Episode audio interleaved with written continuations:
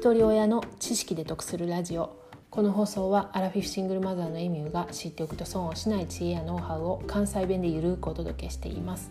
皆さんいかがお過ごしでしょうか？昨日番組名を変更しましたという配信をしました。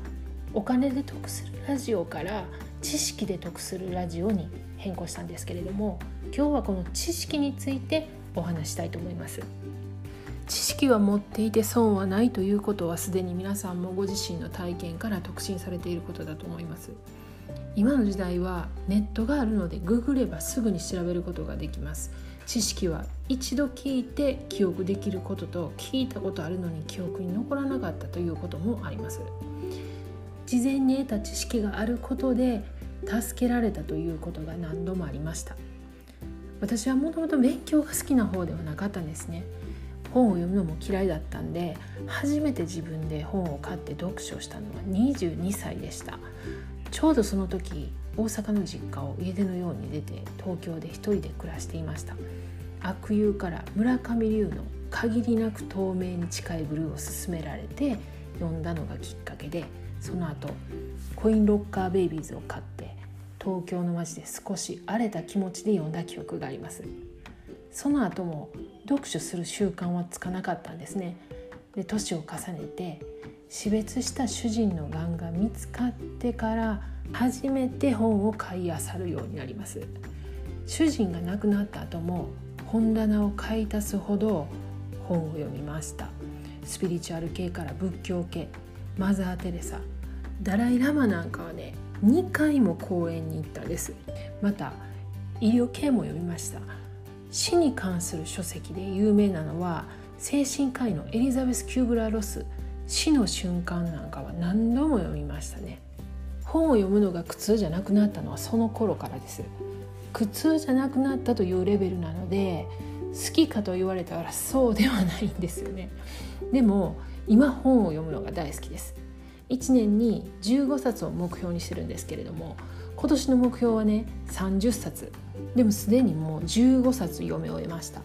先日の配信でもお伝えしたんですけれども耳で聞く Amazon Audible とか Kindle の電子書籍を読み上げ機能を使って聞く読書をすることで読書量が増えたんですね。で中には紙の本しかない場合もあるので年に数冊は紙の本を買いますし、まあ、図書館で借りることもあります。なぜ本が好きになったかというとやっぱり本には知識が詰まっているからです。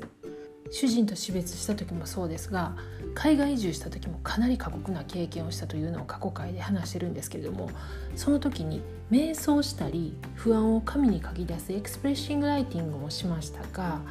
同時に本も読みましたしそれまでに読んだ本が問題の解決に役立ちました。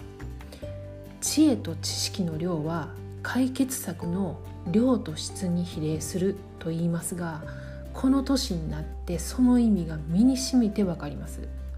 私は知識より経験が大切だと思ってきた勉強が苦手な人間でした。ですが愚者は経験に学び賢者は歴史に学ぶという意味が今やっと理解できます。ただ知識に頼りすぎててもよくない。有名なアインシュタインの言葉で想像力は知識よりも大切だ。知識には限界がある。想像力は世界を包み込む。という言葉があるんですけれども知識をたくさん持ってても想像力がないとその知識を活かせない。使いこなせないんですよね。今日まで何度も自分の力のなさに絶望したり嘆いたりすることも経験しました。そんな時に出会った言葉が私の一番好きなニーバの祈りという名言があります。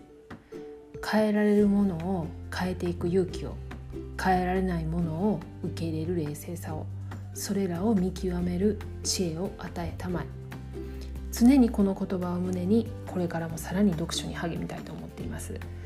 今日は番組名を変えたことから知識にフォーカスしてお話ししました。